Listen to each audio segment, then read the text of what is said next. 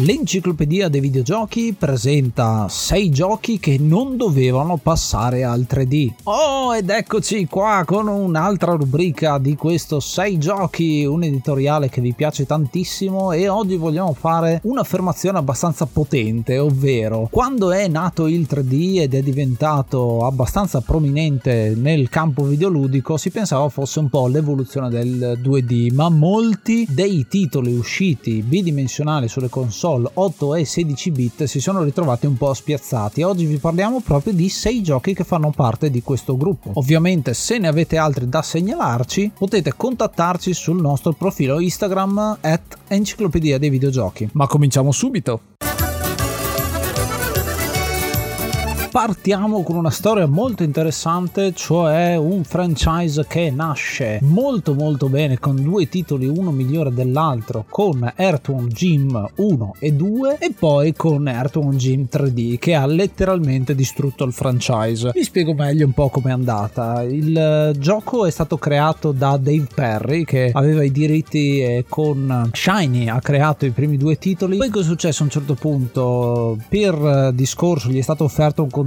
per fare in modo che diventasse esclusivo per Sony o per Nintendo, ma lui ha detto di no. È stato assorbito da Interplay che gli ha proposto di fare un sequel di Ayrton Jim, ma lui ha detto no, non voglio più fare sequel di nessun tipo e quindi gli vende per sbaglio, in un certo senso se ne pentirà amaramente, i diritti di questo personaggio e la stessa Interplay andrà ad affidare le redine di questo franchise a Vis Interactive, una compagnia scozzese che aveva fatto solo un gioco prima di allora. Il risultato è un gioco pessimo, nel senso che è un gioco che era partito in realtà come un open world, stiamo parlando comunque della fine degli anni 90, gli open world non erano ancora ovviamente sviluppati, il 3D c'era, era anche abbastanza sviluppato, era già uscito Super Mario 64 e Banjo Kazooie eccetera eccetera, cose che diventano addirittura degli spunti di ispirazione, infatti la stessa Vis Interactive inizierà con un'idea molto diversa ma poi si metterà a copiare sostanzialmente quello che è stato fatto con i titoli di maggior successo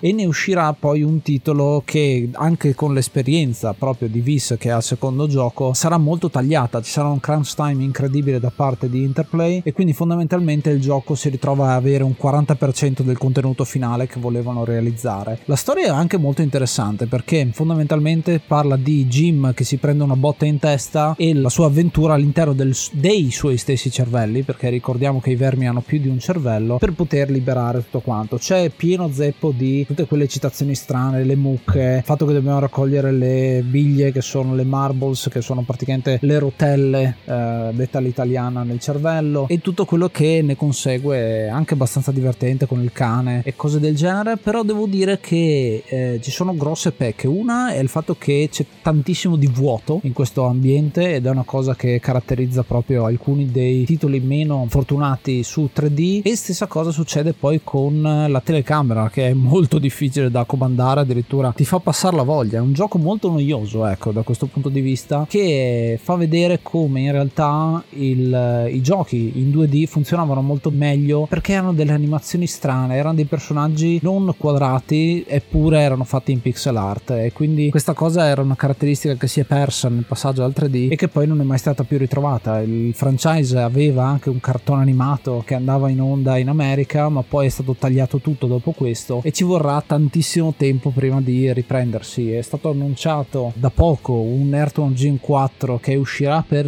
in esclusiva per l'Intellivision Amico, che è una console abbastanza particolare, che però insomma non è che sia tantissimo generi tantissimo hype come un Crash Bandicoot o tutti gli altri titoli del genere. Peccato perché veramente meritava tanto questo stile e quindi questo è un segnale proprio di quello che dicevamo, il passaggio da 2D a 3D non sempre è un miglioramento.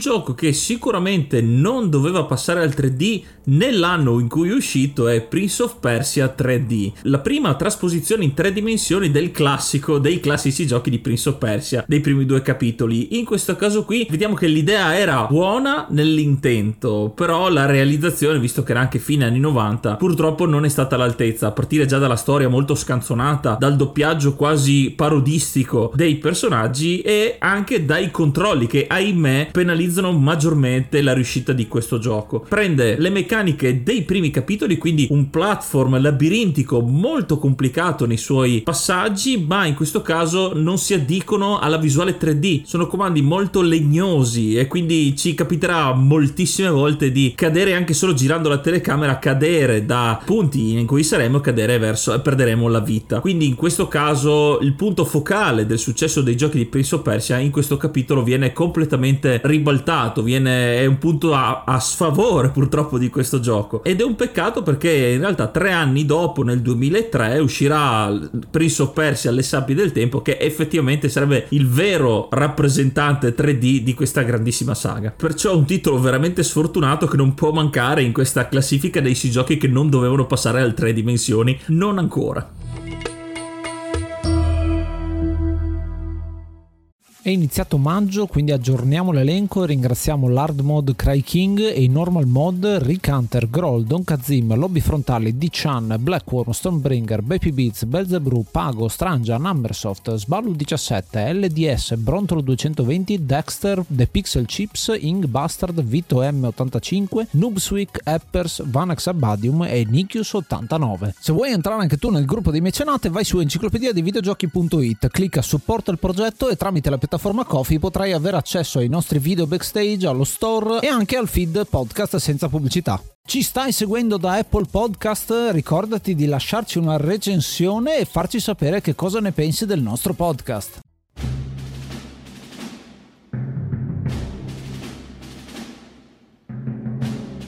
Mi piange un po' il cuore a parlare di questa serie. Parliamo di Commandos, una serie che è partita benissimo. I Pyro Studios, che vengono dalla Spagna, hanno creato questo titolo, questa serie pubblicata da Eidos a partire dal 99 con Commandos dietro le linee nemiche, che ha praticamente rivoluzionato lo stile di gioco. Ha quasi inventato uno stile tutto suo. I tattici in tempo reale, gli RTT del tipo stealth, in cui andiamo a pilotare 7 persone, 6, 7 7, dipende da, quanti, da che gioco stiamo parlando, ognuno con delle abilità speciali, il berretto verde, la spia, il cecchino, il pilota, il marine, eccetera, eccetera. Li ho detti praticamente quasi tutti perché me li ricordo ancora e se li ricordano tantissimi di noi che hanno giocato a questo titolo, reso famoso anche credo dalle uscite con giochi per il mio computer e The Games Machine che hanno dato questi titoli in omaggio. Molto interessante, ho apprezzato tantissimo questi titoli che sono continuati con Commandos 2, Man of Courage nel 2001, quindi due anni dopo con qualche miglioramento al gameplay, qualcosina di 3D che comincia a esserci, ma il gioco continua a essere un tattico in tempo reale e anche con Commandos 3 Destination Berlin che è un pochino peggio rispetto agli altri perché è meno profondo, ci sono meno innovazioni, c'è qualcosina di 3D anche qua, più che altro la telecamera può ruotare e questo forse può far storcere già il naso a qualcuno perché il bello di questo gioco erano proprio le ambientazioni, tu le guardavi, vedevi queste mappe gigantesche, tu con i personaggi minuscoli piccoli potevi muoverti intorno a queste grafiche molto molto ben fatte. Non si parla di pixel art ma si parla proprio di grafiche ad alto dettaglio. Ecco questo è una cosa che ho sempre apprezzato di questa serie nonostante sia un gioco del 99 in cui andava tantissimo di moda il 3D e questo invece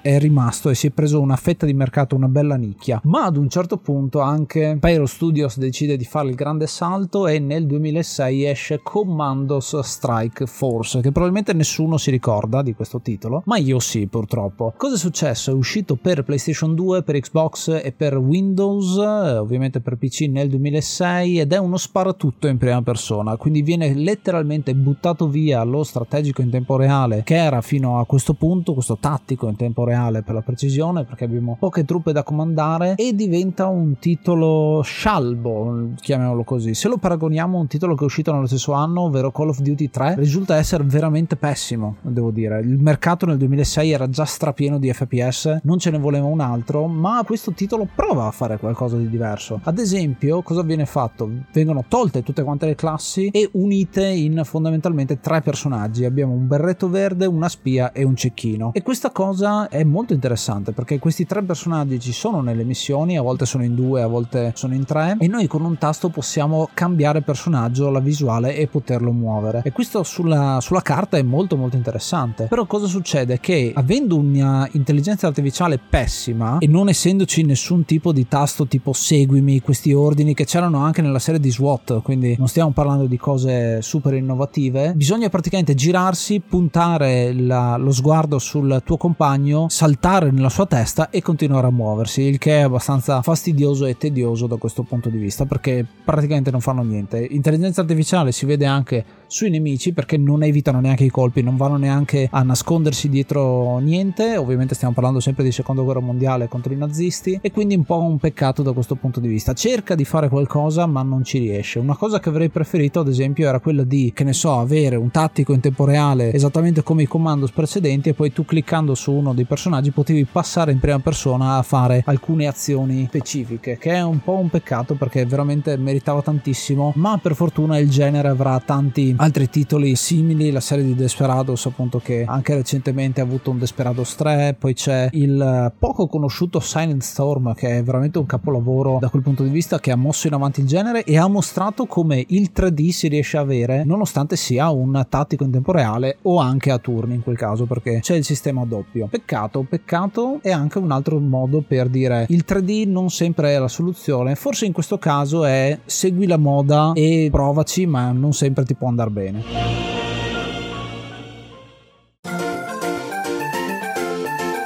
Un altro gioco che di certo non ha giovato dal passaggio in tre dimensioni è Lemmings 3D. Lemmings, come gioco in due dimensioni, come i suoi predecessori, è un gestionale di questi Lemmings, questi personaggini a cui dovremmo assegnare varie azioni per far raggiungere a tutta la tribù dei Lemmings, perché sono tantissimi, la fine del livello. E quindi è un gestionale puzzle in tempo reale, quindi anche al suo grado di difficoltà. Quindi già partiamo da un gioco relativamente difficile nella sua versione bidimensionale. Nel passaggio passaggio al 3D si è cercato di aggiungere difficoltà e modalità per risolvere gli enigmi aggiungendo la terza dimensione. Ad esempio il primo schema è una torre in verticale abbastanza semplice, molto a spirale, però anche da qui vediamo già le difficoltà nella gestione della telecamera perché sono giochi ancora agli albori di questa tecnologia del muovere, le animazioni sono poco fluide, è tutto un po' legnoso e quindi la tempestività che era fondamentale nei giochi in 2D in questo caso qua ne aumenta non tanto la difficoltà quanto il complicato proprio giocare giocare a questo gioco. E anche la visuale da mettere in prima persona sui lemming è abbastanza superflua perché non vediamo altro che l'altro lemming di fronte a noi, quindi non porta assolutamente nulla in più a questo gioco. Davvero un peccato perché lemming, per quanto sia un gioco relativamente piccolo, ha un suo culto, un suo seguito e quindi il passaggio al 3D come tante altre occasioni dava un hype, una spinta, un, un interesse particolare nei suoi fan che però in questo caso qui si sono ritrovati a terra.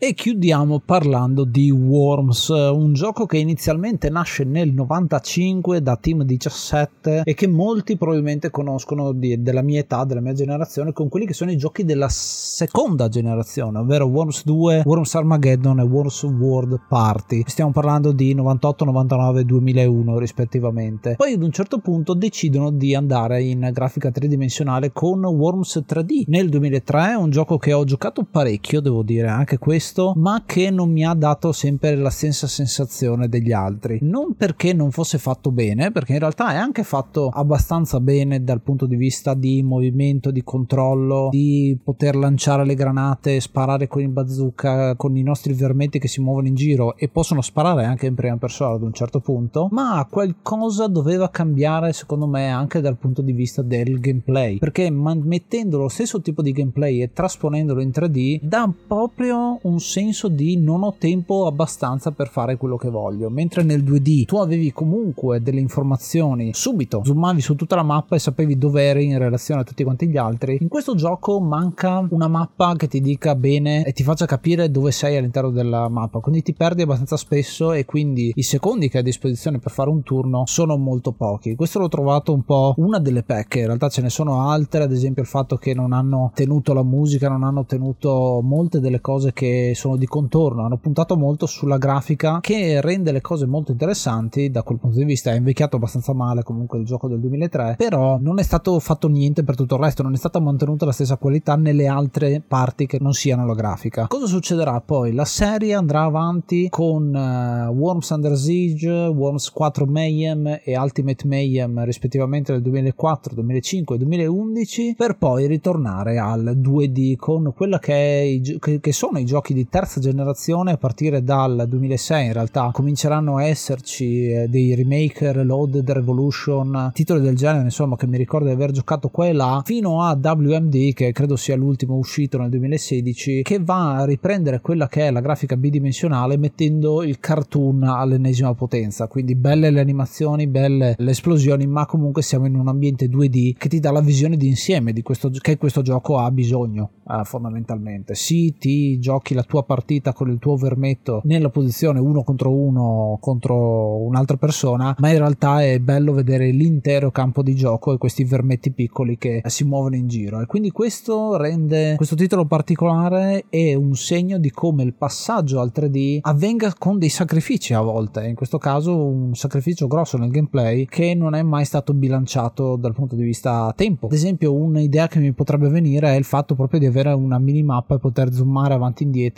in maniera abbastanza dinamica. Non mi ricordo se ci, in alcuni dei titoli 3D c'era qualcosa del genere però insomma l'ho trovato un po' poco sfruttato. Ad esempio un titolo come Hawks of War nati per soffritto è un gioco che prende queste meccaniche fondamentalmente e lo fa diventare un pochino più aperto un pochino più interessante ma soprattutto più divertente. Infatti io mi sono annoiato molto con Worms a giocarlo in 3D proprio perché non avevo la stessa sensazione di divertimento che avevi con le situazioni assurde da replay che ti succedevano nel gioco originale in Worms War Party per dirne uno. Quelle situazioni lì mi sono mancate perché ci sono magari delle situazioni buffe in cui ti muore per sbaglio uno dei tuoi o uccidi per sbaglio uno degli avversari ma mh, mentre nella versione 2D era quasi calcolato guardavi la scena e se succedeva qualcosa di particolare capivi perché era successa quella cosa particolare la sensazione che ho sempre avuto nei giochi 3D di Worms è quella di è successo perché ho sbagliato a fare qualcosa perché non so muovermi bene nell'ambiente quindi non è un uh, caso fortuito ma è dovuto alla mia negligenza nel giocare il gioco. E questa cosa un po' mi stona e non mi è piaciuta tanto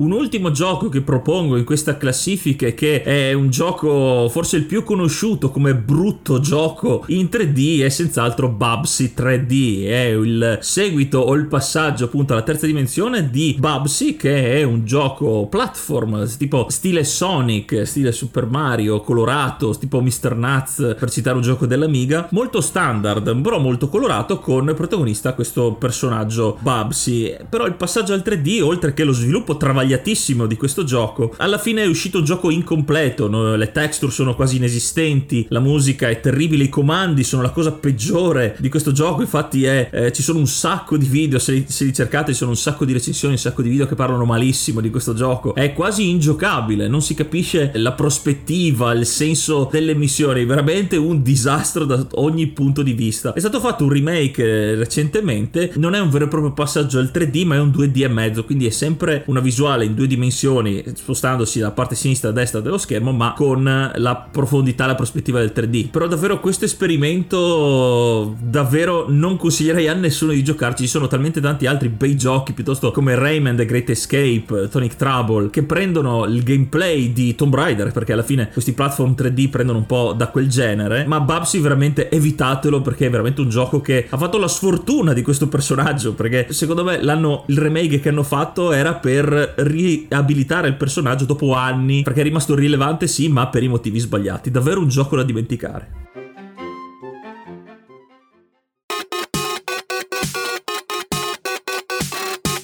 Questi erano quindi sei giochi che non dovevano passare al 3D. Sicuramente ce ne sono tanti altri, segnalateci su Instagram at enciclopedia dei videogiochi oppure venite sul gruppo Telegram t.me slash enciclopedia dei videogiochi.